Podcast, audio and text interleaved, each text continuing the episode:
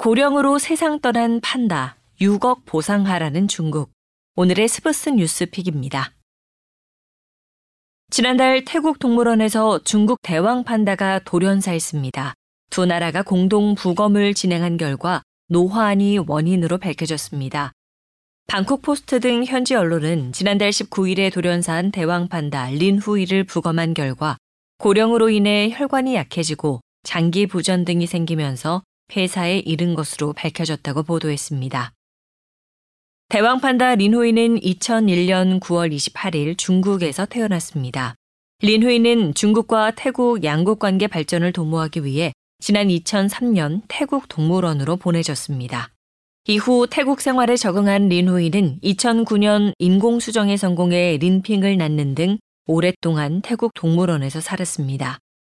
어느덧 21살이 된 리누이는 올해 10월 고향인 중국으로 돌아갈 예정이었는데 지난달 19일 갑자기 죽은 겁니다. 동물원에 사는 판다는 최대 30년까지 살기도 하는 데다 지난달 한 관광객이 촬영한 사진 속에 린후이가 코피를 흘리는 모습이 포착되면서 일각에선 태국 동물원 측이 린후이를 제대로 돌보지 않은 것 아니냐는 논란이 일었습니다.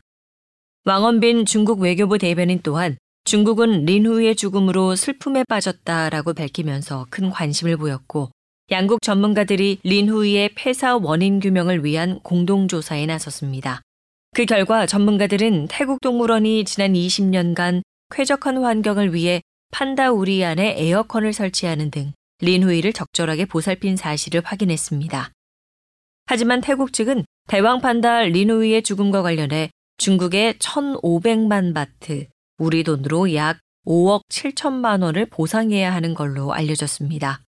태국 동물원 측은 2003년 10월 이후 740만 명의 관광객이 대왕 판다를 보기 위해 동물원을 찾았다면서 양국 정부가 협의할 문제지만 중국이 다시 대왕 판다를 대여해 주길 기대하고 있다고 전했습니다. 여기까지 오늘의 스포츠 뉴스픽. 저는 아나운서 최혜림이었습니다.